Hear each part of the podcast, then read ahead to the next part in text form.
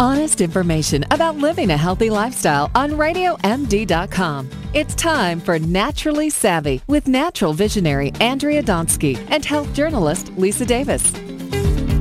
Hi, I'm Lisa Davis along with the wonderful Andrea Donsky. And when I was in high school, I don't even know, I don't remember what it was. I think I was at a party and I didn't like to drink, and someone had made a pot of coffee. So back then, I wasn't really concerned with dairy and sugar. So I made some coffee, and it basically tasted like ice cream.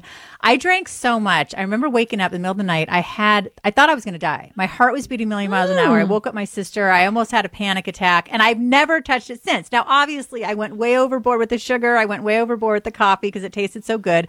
So I could probably drink it like a normal person. But there are some issues with coffee, and here to talk about that is the fantastic Carol Alt. Hi, Carol. Hi, guys. Happy New Year. Happy New Year. Happy New Year. So, So, Carol, yeah, were you yeah. ever a coffee drinker? You know, I I was, and you know, truthfully, I I love coffee. I mean, the, I love the taste. I love going to a Starbucks and getting like you know a frappuccino or something with you know whipped cream in it. You know, but I'm also you know big health fanatic, and many people ask me all the time about coffee, and I say, you know, I love it. I just refrain from it because there are so many issues. But what I noticed is that on television these days, everybody's saying, oh, coffee is so good for you because it has antioxidants in it. And I take huge issues with it because how do you talk about one good thing a product has without talking about 50 bad things that it does? And that's mm-hmm. really So what I thought we'd talk about today. No, I think it's a great idea. You know, I know from what I read that coffee is one of the most highly sprayed crops. Now, is that true? is that true? It's well because it's not grown in the United States. It's not controlled like in the United States. That's the big issue. The only place that grows coffee in the United States is Hawaii, but anywhere hmm. else it's grown in Africa and in Mexico and in South America and Brazil and Colombia. And we can't control what they spray on their crops. How do you control that? On top of that, if you drink decaf, they they have to chemicalize the product even more to take the caffeine out of it. So yeah, it's it, you know that's one of the issues is the chemicals that are in the coffee, especially if you're not getting organic coffee. And even with organic, as we know, organic doesn't mean organic. It just means that it's got the the, the proper chemicals in it, you know that they that they deem as organic. But you know, beyond that, the big issue I have in this day and age, where people have such issues with their health and inflammatory diseases such as arthritis and cancer and all these other things, is that coffee is very acidic. And where, if you're somebody who is like me, is an A-type personality, you're already a very acidic person. You know, your you, your body runs acid. So why do you want to put acid into an acid system? I think it was Sang Whang, Dr. Sang Whang, in his book on reverse aging that says it takes 35 cups of alkaline water to neutralize one cup of coffee or Coke. Wow. So why, if you've got any type of inflammatory disease, and I mean, come on, look at our healthcare system; it's like just about everybody. Would you want mm-hmm. to unbalance the system in such a way that you can't ever balance it out again? So that was a Yeah, that's a good big thing. point. Yeah, I mean, this. Listen, yes, okay, coffee's got antioxidants, but so does fruit, which is alkalining, and vegetables, if they're raw or you know lightly cooked, are alkalining. You know, there's so much. There's so much more benefit in getting your antioxidants from somewhere else than to say, oh, drink coffee because it's got antioxidants, and then everybody runs to drink coffee because a they like coffee and they they wanted to have some good benefit, you know. But I think people should Oh, be yeah. just educated about what they're doing. So, like, you know, I have a coffee every now and then, but it's like once every few months because I understand that every time I have that coffee, I've got to do something to neutralize out all those acids. Yet, oh, go ahead, Andrea.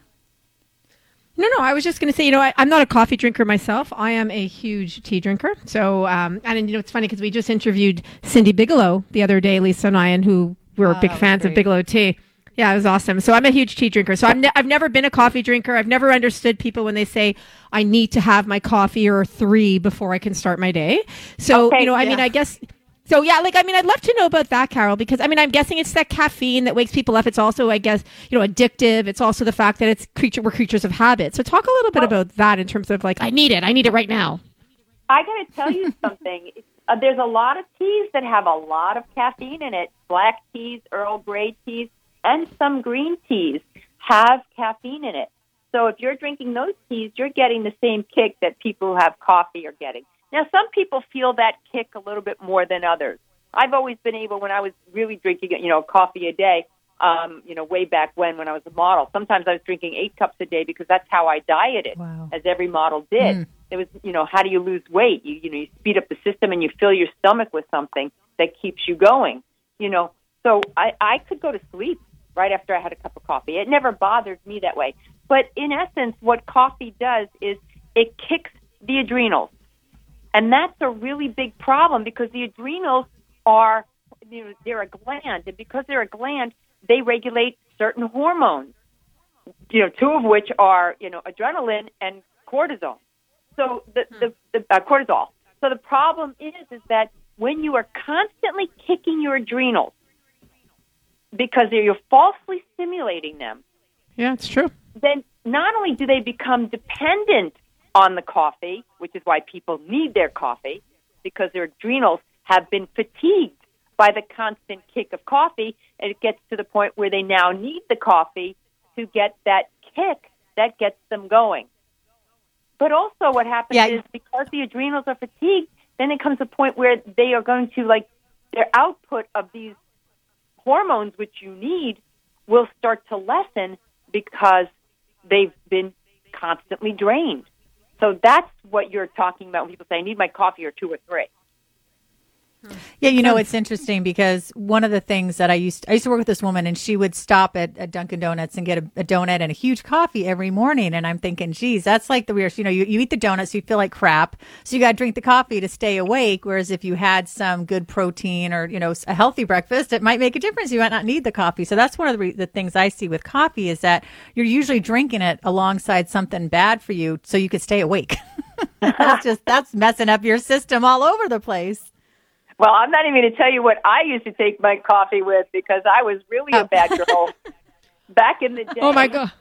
A Scotch coffee and whipped cream. That was my morning wake up. Oh, oh, when I wasn't working, when I was home, that was like my thing that I used to like. I mean, just one a day, but yeah, you know, the thing is, is those muffins and then, you know, whatever else these, these donuts and the things that people eat quickly for breakfast are all sugar. So you've got adrenaline kick and then you've got a sugar kick, both kicking mm-hmm. those adrenals, you know, and it, it's not surprising that when women go into menopause that, you know, they have issues because like, you know, you're kicking your adrenal glands for your entire life that you're drinking coffee. Well, we know that the adrenals are the backup hormone system for so when our ovaries go on hiatus, it's our adrenals that kick in and actually make our hormones. So we really need to nourish our adrenals. But I do want to say something quickly about what you said about what you put in your coffee. So me, Miss Holistic Nutritionist, at you know, huge supporter of the organic non-GMO movement. When I probably you're looking at about 20 years ago. So it was a while ago. I used to take, I'm no joke, I used to take five of the yellow chemical packets in my oh, coffee. Huge, Oh. massive coffee, but not one, not two, but five or six, because five sometimes wasn't sweet enough. That's how addicted I was to chemical sweeteners in my coffee. I mean, that was years ago. I don't I haven't drank coffee in years because it's just not my thing anymore. But that's what I used to drink. So, anyways, we're out of time for today. But it's funny. I love sharing these stories because it just also shows how much we've grown and uh, and we've changed and have embraced such a natural lifestyle. Carol, we love having you on the show. You are family here. Visit more at carolalt.com. I'm Andrea Donsky along with Lisa Davis. This is Naturally Savvy Radio on Radio MD. Like us on Facebook and follow us on Twitter at Your Radio MD and at Naturally Savvy. Thanks for listening, everyone. Stay well.